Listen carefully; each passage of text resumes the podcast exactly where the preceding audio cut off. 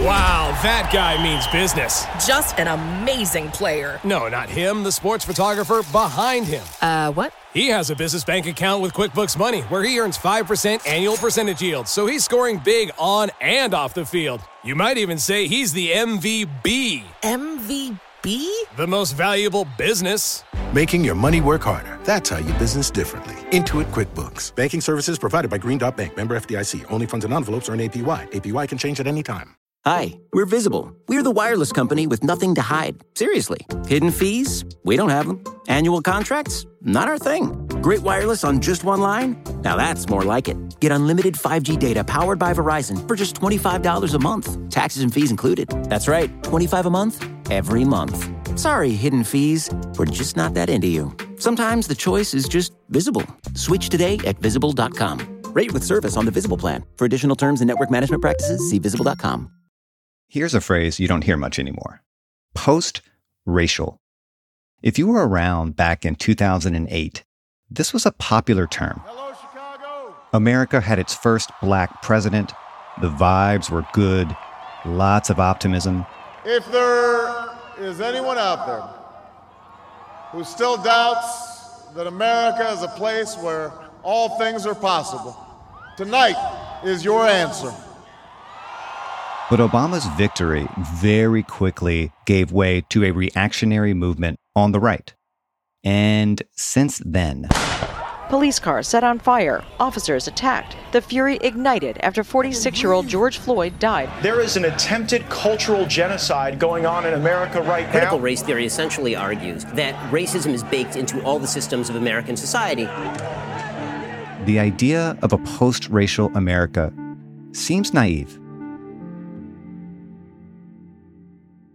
Is there anything we could do, individually or as a society, that could get us back to that optimism for a post racial America? I'm Sean Illing, and this is The Gray Area.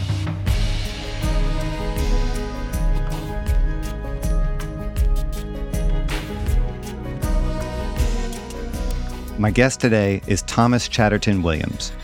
He's a contributing writer at The Atlantic and the author of Losing My Cool and Self Portrait in Black and White, both of which are memoirs about his collision with race and identity in America. Williams is a controversial figure. His ideas about race are certainly unorthodox, and that has earned him a ton of critics on the left and the right. It's not entirely accurate to say that Williams is calling for a post racial America, but he's definitely asking us as individuals to transcend race as an identity.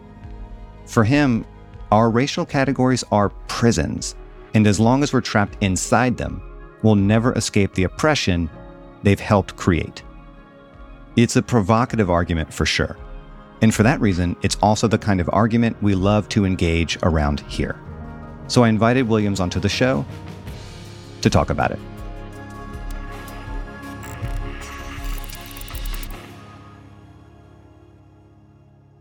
Thomas Chatterton Williams, welcome to the show. Thanks for having me. So I want to start with your background just a little bit.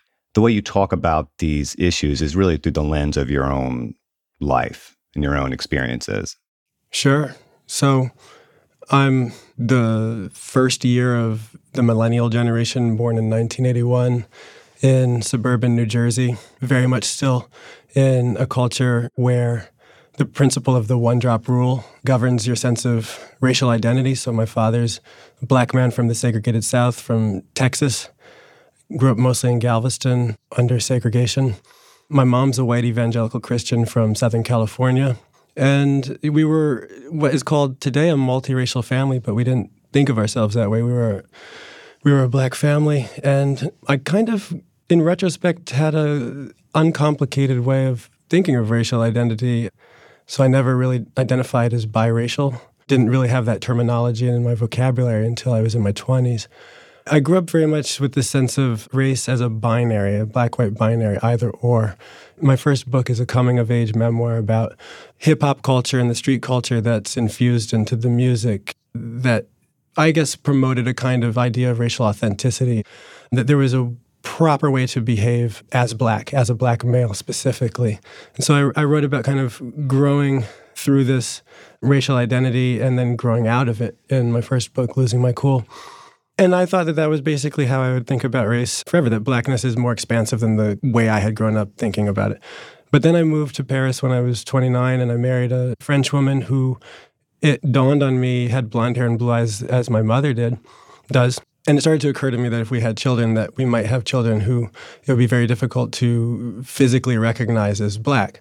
You know, I had to recalibrate what I was prepared to do in raising a child and sending a child into the world with the kind of racialized thinking that I had grown up with and to decide whether that was something to really be passed on. And so I thought the physical presence of this child destroys the kind of fiction of race that I had grown up believing, and it makes me have to step back and question the categories I pledge allegiance to. So, when you were growing up, did you feel your racial identity was a kind of performance? Did you feel pressure to perform your race in that way? Very much so. And a kind of criticism that I receive sometimes is that, well, you know, growing up, we're all performing in many different ways. And teenage identity is something very much in flux, and people are trying on different identities. And so, to what extent was the racial performance that you think of as so profound? To what extent was that just normal teenage insecurities and things like that? And, you know, that's a very good question. And I can't separate the degree to which some of what I'm thinking about is just the insecurity of teenagehood, but I was hmm. very much performing a kind of idea of black masculinity that I think was marketed and sold to my generation.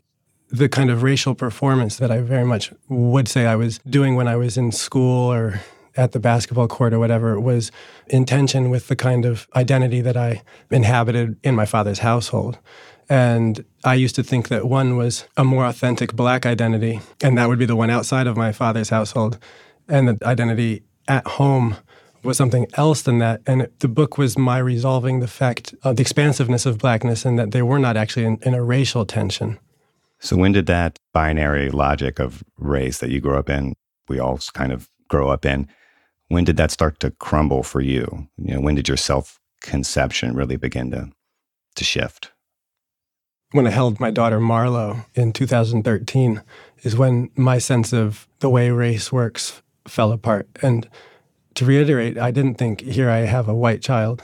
I thought, this child is somewhere between 20 and 25% Senegambian, West African descended. No one in the street can look at her and perceive that. What does that mean to call that person white and what does it mean to call myself black if I can produce a child that looks like that? I think that these categories don't contain us, and I, I suspect they might not contain other people as well. But we just happen to be living on the very margins where they fall apart. So, fast forwarding to the present, you just used the word category. You know, is the main problem for you the fact that we seem to be trapped in these racial categories? Yeah, very much so. I just think that we're drowning in the boundaries of identity, of abstract group categorization that oftentimes really oversimplifies the multiple identities that we always inhabit and, and flit around and that speak to the expansiveness of our human experiences, you know, and we reduce everything to the idea of here I am, a mixed race black man, but a black man all the same because a drop of black blood makes a person black because you can't be white because white is free and black is enslaved, and I'm talking to a white man and you have privilege, and I can't understand certain things about you, and you can't understand certain things about me, or we have to present ourselves that way to be fully respectful of the way the discourse is supposed to operate. Now, you're supposed to defer to me on certain matters, and that's the kind of gallantry that you perform for me because we're supposed to understand you as having started out with certain advantages that are withheld from me. And I think that this is just not how human life works. And I think that it causes quite a lot of the problems that we're dealing with politically, intellectually, culturally. There's a real historical wound that I don't think we can downplay. But sometimes a correction can become an overcorrection, and the solution to a problem can actually become, in many ways, a problem in its own right that rivals the thing it was trying to remedy. Yeah. You know, I, I will say that I share your discomfort with racial essentialism for lots of reasons. I mean, I guess the most obvious of which is that the most committed racial essentialist are also the most committed racist. Very much so. you know, who loves racial essentialism? Richard Spencer, you know. Exactly. The whole notion of his or anyone's white supremacy sort of falls apart without the bogus claim that white people are biologically distinct from and therefore superior to other races. Very much so. I think that, and they don't start from the same motivation, but there is a point at which a kind of anti racism starts to reproduce the exact same categories of thought that race is the thing that's real and the thing that cannot be transcended starts to reproduce that in a way that would make quite a lot of sense to the actual racists. They just don't necessarily buy into the same hierarchical reasoning, but they start from a lot of the same presuppositions. And it actually gets you to a similar place. Richard Spencer believes a lot of the same things that you can hear the most prominent anti racists like Robin DiAngelo say. He thinks that whiteness is a thing that's very real and that curtains people like you off from people like me, and that those boundaries are what matter most in our interaction. I don't think that gets us to where we want to be if we want to make a multi ethnic society that allows individuals to flourish. So I come from a position that is somewhere in the center and tries to avoid the kind of race essentialism that encroaches from both the left and the right. And that's a place that angers quite a lot of people. I think as a service to the audience, it, it may help to just kind of say briefly what we mean by race essentialism. I mean, for me, it just pretty simply it just means the idea that every race has some kind of essence that makes it distinct and separate and often better or less than other racial groups. I don't know if that maps with your definition. Even if you take out the better or less than, which is what the racist would apply, a racist might say, well, I think it's actually really good that black people can dance really well. Black people dance well. This is insanely racist, and it's not even true because every single quality that you associate with a race, individuals can disprove that. To reduce the individual to the quality of the group is to diminish the individual. Yeah. Yeah. All of that kind of thinking it's so deeply problematic, but we all we all slip into this from time to time. And sometimes people will try to get out of the biological race essentialism, but they'll do something culturally or socially that essentially functions as though it's a biological reality. So black people behave this way, or black people like these things, or Jewish people do this.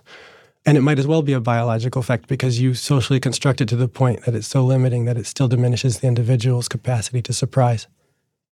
All right. Let's get into the meat of this. Sure. My instinct, like the place I'm coming from, is a kind of lefty class politics. And for me, the political toxicity of race makes me want to avoid it as much as possible because I think it often makes achieving social justice more difficult because of the toxicity. But I also understand that it's incredibly easy for me to say that. I'm not just trying to say the right thing here. You know, I'm genuinely conflicted about what I don't understand. Yeah. Maybe what I can't understand about my own blind spots. I just want to put that out there on the table.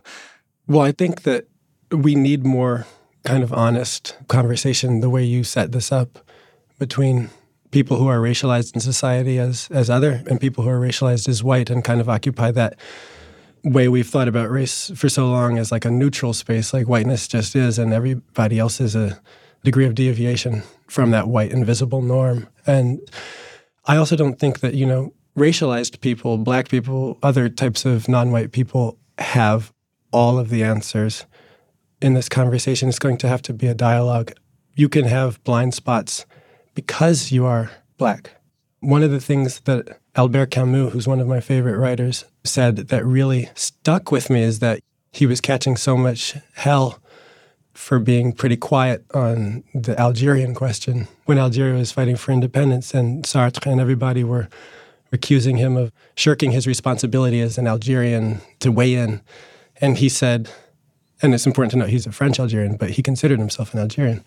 He said, on the contrary, it's precisely because I'm from Algeria that I want to be quiet here because I think my identity can blind me yeah. to what might be the, the correct analysis. Yeah, well, you get lots of points for invoking Camus. We've done a couple episodes about him. Really? Yeah, he's one of my moral heroes, as nerdy as that sounds. Mine too. I'm going to teach a course on him at Bard next semester. Oh, right on. Anyway, uh, we're, we're off the tracks.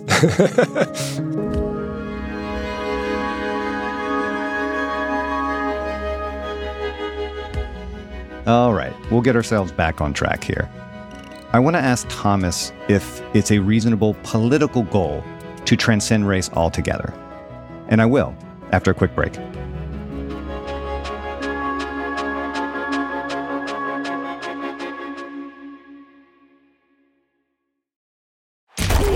That guy means business. Just an amazing player. No, not him, the sports photographer behind him. Uh, what? He has a business bank account with QuickBooks Money where he earns 5% annual percentage yield, so he's scoring big on and off the field. You might even say he's the MVB. MVB? The most valuable business. Making your money work harder. That's how you business differently. Intuit QuickBooks. Banking services provided by Green Dot Bank. Member FDIC. Only funds and envelopes earn APY. APY can change at any time. Support for the gray area comes from Burrow. Getting the right furniture for your place can be really annoying. At this point in my life, I've probably gone through maybe three sets of outdoor deck furniture, and it's a pain in the ass for a different reason every single time. It doesn't look like it did in the pictures, the assembly isn't what they said it was, or it's just not as advertised for whatever reason. Thankfully, Burrow is the furniture company that wants to make it all a little easier. Last year, Burrow introduced their outdoor line, and this spring they're adding to it with their Dunes line, offering new seating, dining, and lounger options designed for luxury, comfort, and durability.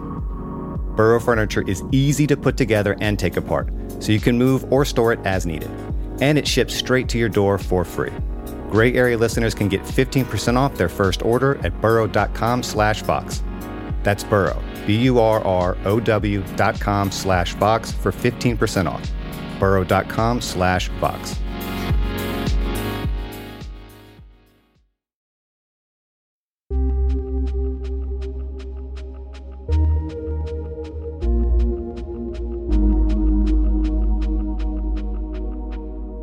So, how then would you describe your political project? Do you want us to transcend race altogether? Is that ultimately the goal?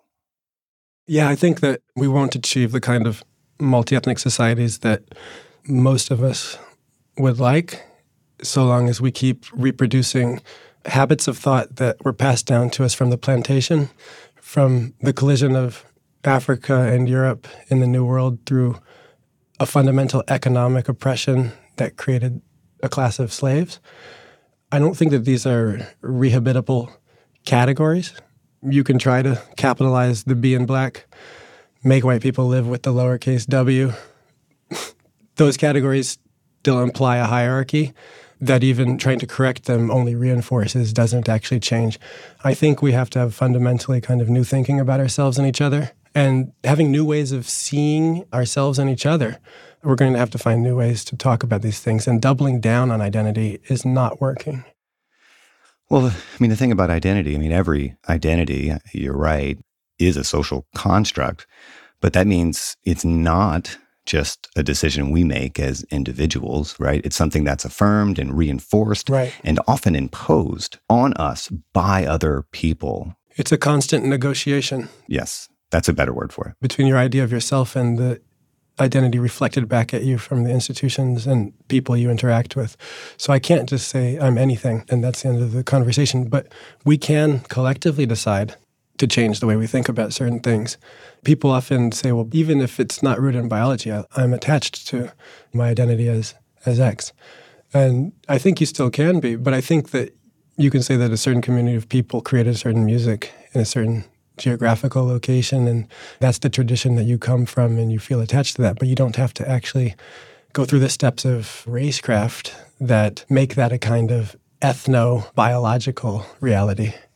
You know for you like when does adherence to a social category like race become so ingrained that it effectively takes on the significance of a biological category? It's a great question when does it take on that significance? I think it takes on that significance when you simply reproduce the ways of thinking that are handed down to you. And it ceases to be that when you take the time to figure out who you actually are as an individual, the expansiveness of your humanity and what connects you to others. For me, that inkling of this happened when I was 19 years old and I read the Brothers Karamazov and I realized my inner states were being described by a Russian racist who lived in the 1800s and was a proselytizing zealot. He was able to describe the inner states of my being fundamentally in a way that the people who looked exactly like me and lived next door to me could not. That planted the seed of questioning might there be something that is actually my identity that doesn't fit in this way of thinking that I've been told is the way the world works? So I don't know if that answers your question, but I think that thinking very seriously about who you are specifically is the first step out.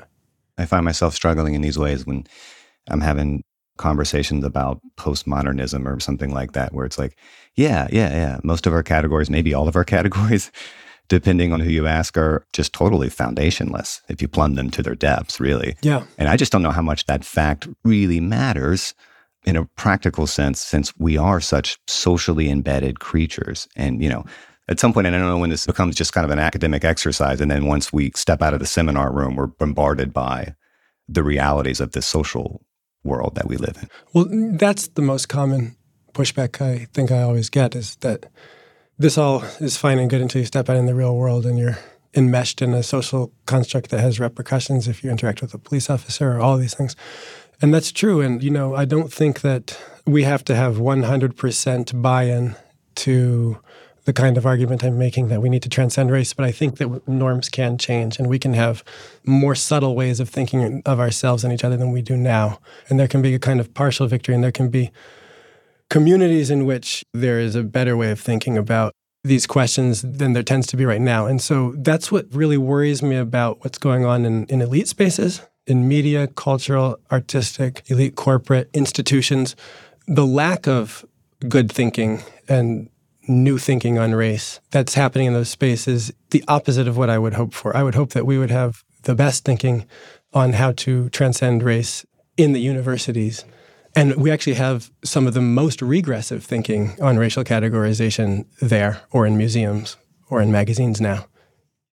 We may agree on this. I mean, I, part of the problem for me is that too much of this discussion is actually anchored to, or it's happening in elite spaces. And part of what I try to do on the show and in my life, just as a moral exercise, is try really hard to imagine the world from the perspective of someone who's living a very different kind of life, to the extent that that's possible. If you're a Black person occupying a very different social space than someone like you or me now, today, do you really have a choice to not identify as Black if the world you swim in every day is constantly reinforcing that identity? It's a good question, but you had mentioned earlier a very important word that we barely touched on, which is class. And I think that we could clear up a lot of confusion about essentialism and racial categorization if we would, as a culture, spend more time dwelling on the ramifications of, of social class.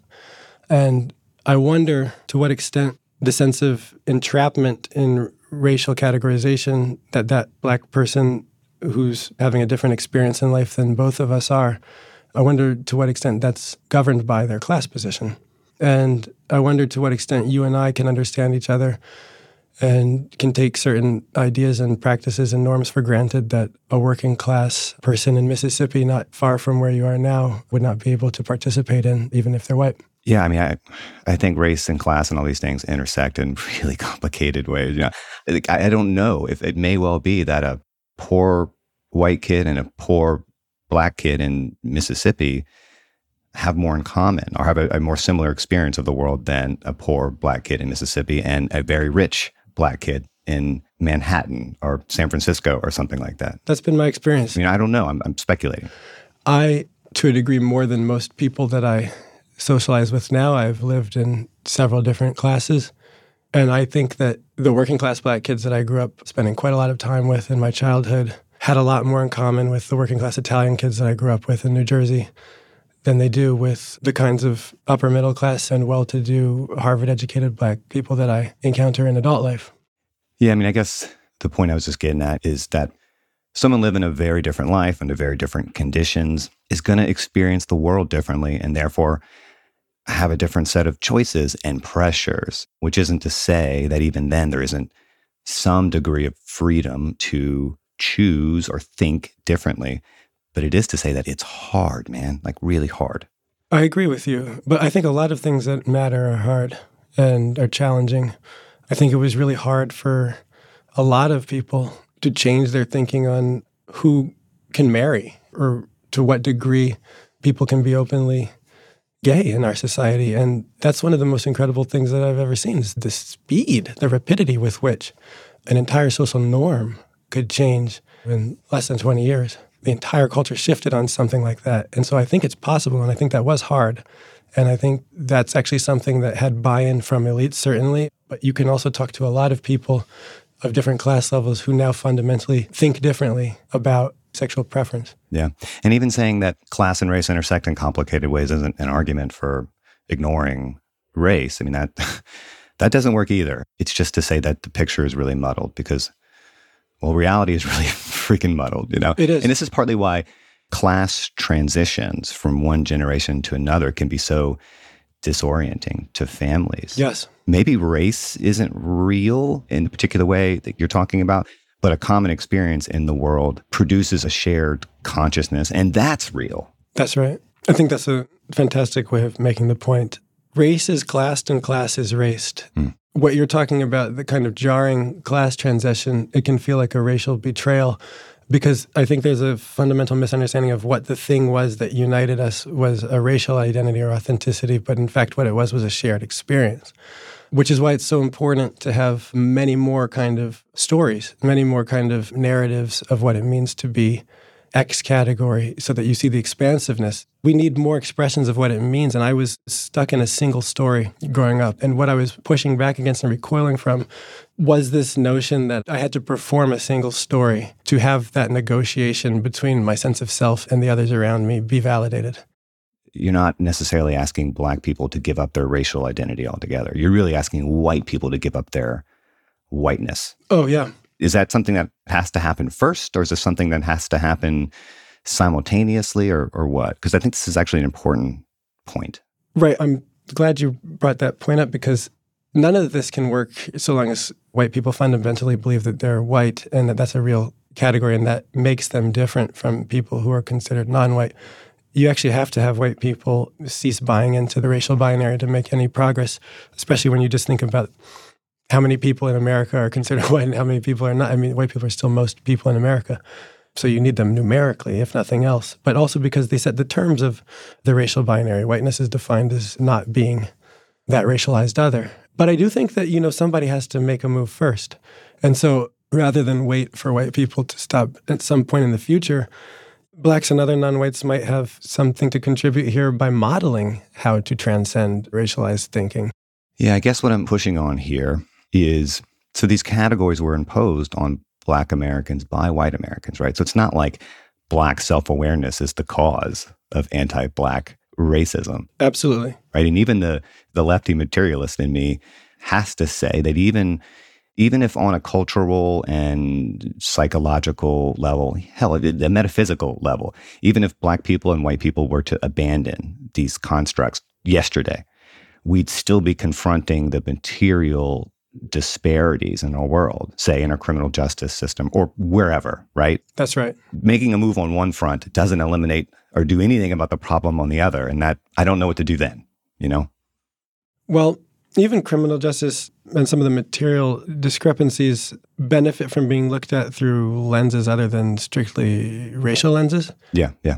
Black Lives Matter was a really interesting movement in raising awareness about the degree to which people die in the custody of police far too frequently in this country. And a disproportionate amount of those people will be black. The most disproportionate amount are actually Native American, but the most numerically are white. So I think that you can frame the issue as a racial issue, and that gets you so far. But it might actually be better to frame the issue as one that's universally applicable. We have a problem of American citizens dying and being abused in the custody of law enforcement that's really out of whack with Western country norms. And this is something that affects us all as American citizens, and we should all be concerned about this. And you can kind of do away with the racecraft This is something that has been reiterated by people like John McWhorter or Coleman Hughes or Glenn Loury. and they're coming from a black kind of perspective that people don't often want to hear. But for every example of abuse you can find that fits X race category, you can find it for Y race category also. You can find white people who have died in every imaginable way in police custody. That's not to say that there's not a history of real racism and that black people don't have every reason to feel particularly menaced throughout American history by law enforcement and also failed by government protections. That's all real, but I don't necessarily know that the solution is to only like focus on the racial lens as opposed to the other lenses that we can apply. Yeah, I mean, I, I, would I would reject that false choice for sure, right? I don't think when you're dealing with social problems, I don't think it ever makes sense to focus on only one variable, right? And you sound very reasonable saying that, but we often are being encouraged to focus on only one. I think that we are in a moment where there is an extraordinary pressure to reduce everything to one. Here is the single lens, and it's every aspect of our coverage now. We're being forced to think about things in terms of identity, and it falls apart with the, the lightest scrutiny. The single lens.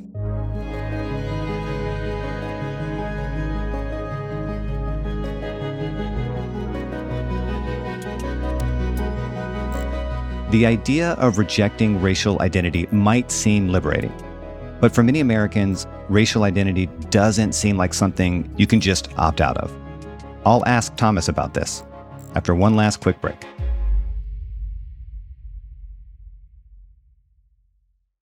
Support for the gray area comes from Bombas. How's your sock drawer looking these days? Underwhelming? Is it the seat of all your disappointments, a wasteland of unmatched, sandpaper rough foot sleeves? Well, this spring you can start looking forward to opening that sock drawer again with Bombas. Finally, I have something to look forward to. Bombas socks have all kinds of features like honeycomb arch support, anti blister tabs, and cushioned footbeds. Bombas also sells clothes for other body parts like t shirts and underwear. Also, Bombas wants to make returns and exchanges easy with their 100% happiness guarantee. So if the dryer or anything else eats a sock, or if you're unhappy with your purchase for virtually any reason, they say they'll do whatever they can to replace it or make it right. Bombas sent me a few pairs of socks a while back, and they're my favorite socks. I'm literally wearing a pair right now.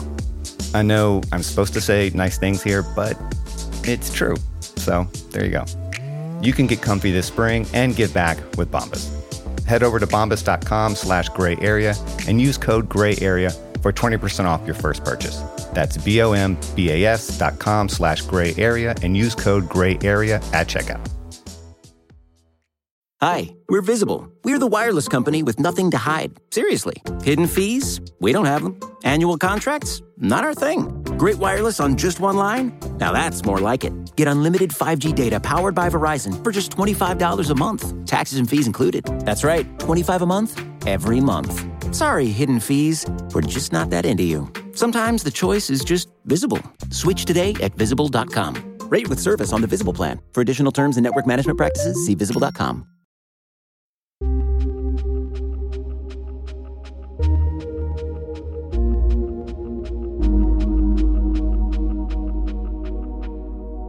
I can imagine plenty of black Americans. Well, I don't have to imagine this, that plenty of black Americans have made these arguments that the racial cleavage in this country is so deep and so central to our history and our culture that blackness isn't something they can escape, even if they want to.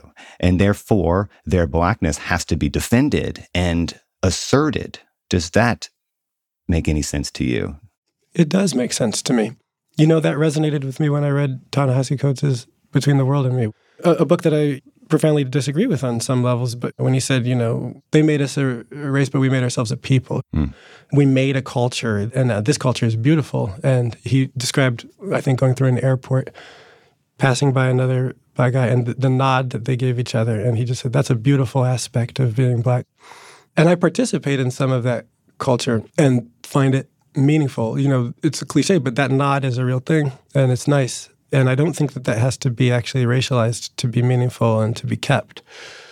But whether or not this identity was imposed on you or this racial categorization was imposed on you, you can continue to reproduce something. You can take the N word and try to make it positive or whatever you want to do. That's your choice, but that doesn't necessarily mean that's the best strategy for transcending the initial harm. One of the greatest contributions America made to world culture is the kind of music that's rooted in the blues, that goes through jazz, that goes through R&B, gospel, hip hop. That's a contribution from the people who were enslaved in the society. They made the kind of world defining culture that in many people's minds is synonymous with America. That's all beautiful. But that doesn't mean that being racialized as black through slavery wasn't a fundamental harm. Being made black in a racist society was a harm that was done.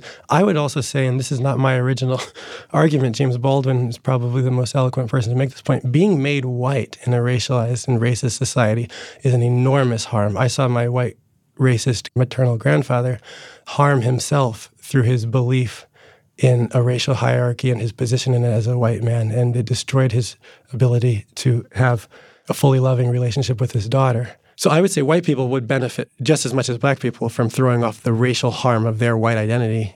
That may well be. I mean, I, I guess I'm, I'm thinking like in a purely political frame. The thrust of the point I was just making is that, you know, black solidarity might be politically essential for achieving racial justice, right? And sacrificing that or, or throwing that off would very likely just favor the status quo, right? And if you're on the wrong end of the status quo, that's a problem. Sometimes the insistence on a very individualist view of the world runs into a wall. For me, you know, the individual becomes too abstracted from the concrete realities of social life. And I just don't know how far that can take us, you know? I think about it a lot. And I think sometimes of kind of point that Albert Murray would make, which is like at the end of the day, black people have only ever been at most 13% of the population. Yeah. So that kind of racialized solidarity is only going to get you so far. In my way of thinking, organizing politically around racial identity in terms of numbers is always going to be a losing proposition for black people. And it's not really a kind of organizing principle that you would want to see white people reinvesting in. You always need coalitions and coalitional thinking. And so I would rather organize around values and shared goals than around shared oppressions and histories of categorical thinking. This is an area for me where, in a lot of ways, the political questions are harder than the ethical questions, right? Like, even if we can agree on normative questions, the question of like, okay, well, what's the best way mm-hmm. to achieve these things given all the political constraints? I don't know the answer to that is. I don't know that anyone has an answer to that. But one thing I've said before on this show is that there is always a potential trap that we can get so invested in our identities, in our struggles for meaning and justice that it can become very difficult to move beyond them, no matter how much material conditions improve. And, and I know I'm really leaning into my ambivalence in this conversation. But I do share a concern, if that's the right word, that our current politics, in a lot of ways, is a perpetual ripping off of old wounds. Right. And that can breed a lot of inertia and stuckness and frustration. But then at the same time, leaning too much into that feels like a turning away from fresh open wounds. And sometimes it's hard to know where the old wounds end and the fresh wounds begin, or even if there's a line between them at all. Right. I agree with everything that you're raising as a kind of form of ambivalence. I have quite a lot of ambivalence myself.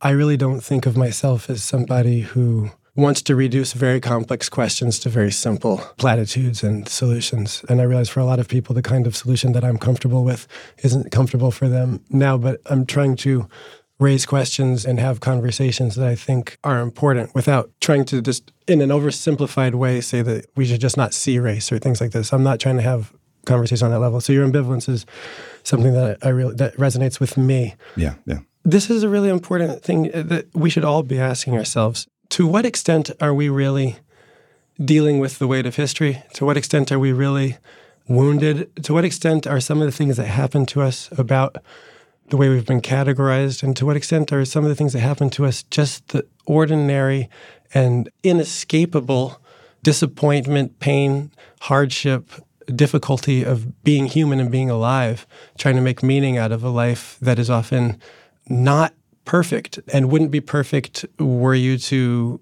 have the racial wound addressed and how much of the things that we think are so predetermined by our identity category, how much of that is just the real what Albert Murray or, Stanley Crouch called just the blues of being alive, the inherent blues of being a creature that's trying to make meaning for a very short period of time and will die. Look, I can say for sure that I would much rather live in a world where our race was the least interesting, least notable thing about us.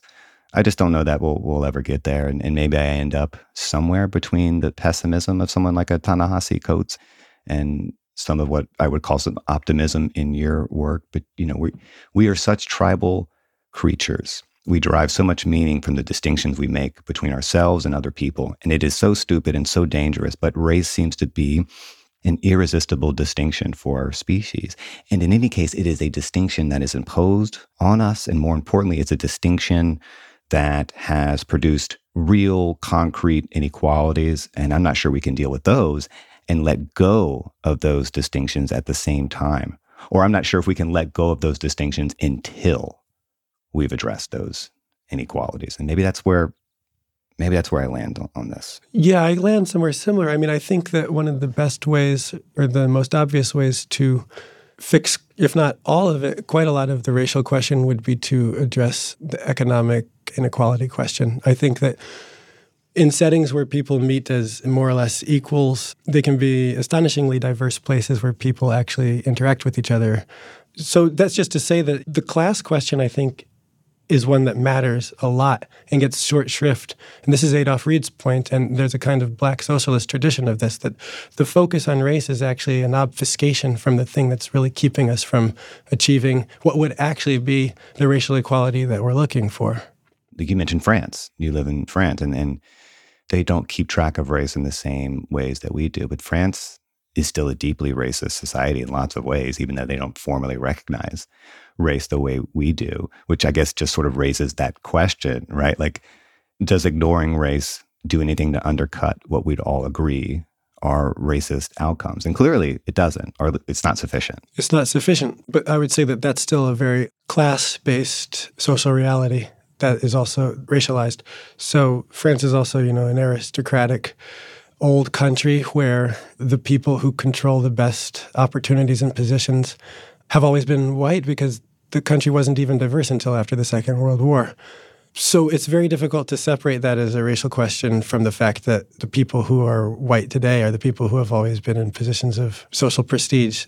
I think it looks very similar to America when you get into rooms where the people who are racialized as minorities are on equal social and economic footing with whites. Then you don't necessarily have the same kind of skin based racism that you might imagine you would have if the society were truly a white supremacist society, if that makes sense. You have to have a kind of economic material concern to answering these questions. And what a lot of the discourse focuses on is the kind of permanent identity based race wound that can never be made whole, no matter what opportunities are extended or, or what outcomes begin to amass. There will always be this permanent wound that we must I almost want to say remain loyal to because it's terrifying to imagine transcending the wound. It almost feels disloyal in certain ways. It's scary. I guess I would say I am sympathetic to a lot of the arguments you make, and I'm certainly sympathetic to the broader political project of defanging the power of these divisive racial categories. And in the end, I don't know if your project is hopelessly naive or precisely the kind of naivete we need to transcend the prison of our past. If I'm being truly honest, I think it's probably the former. But, you know, what the hell do I know? I do know this at least. I'm thankful that we're at least having these conversations, and I appreciate you being here to have it with me. Thomas Chatterton Williams, thanks for coming in. It was a pleasure to talk with you. Thanks for having me.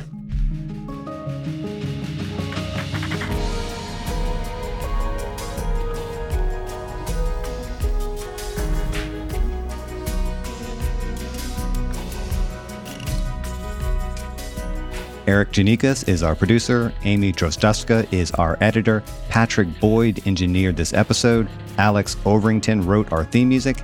And A.M. Hall is the boss. I was really thankful to have that exchange with Thomas. There are places where we converge and there are places where we diverge. And there are places where, as I said in the conversation, I'm really just uncertain about what to think.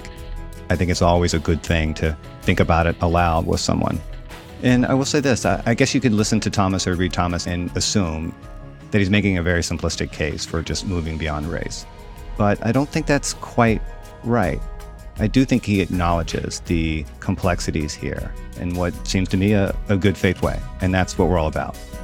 As always, let us know what you think about this one. Drop us a line at the gray area at vox.com. And if you appreciated this episode, please share it with your friends, tweet it, Instagram it, whatever you do, just do all of it. We're off on Monday for Martin Luther King Day, but new episodes of The Gray Area will return next Thursday.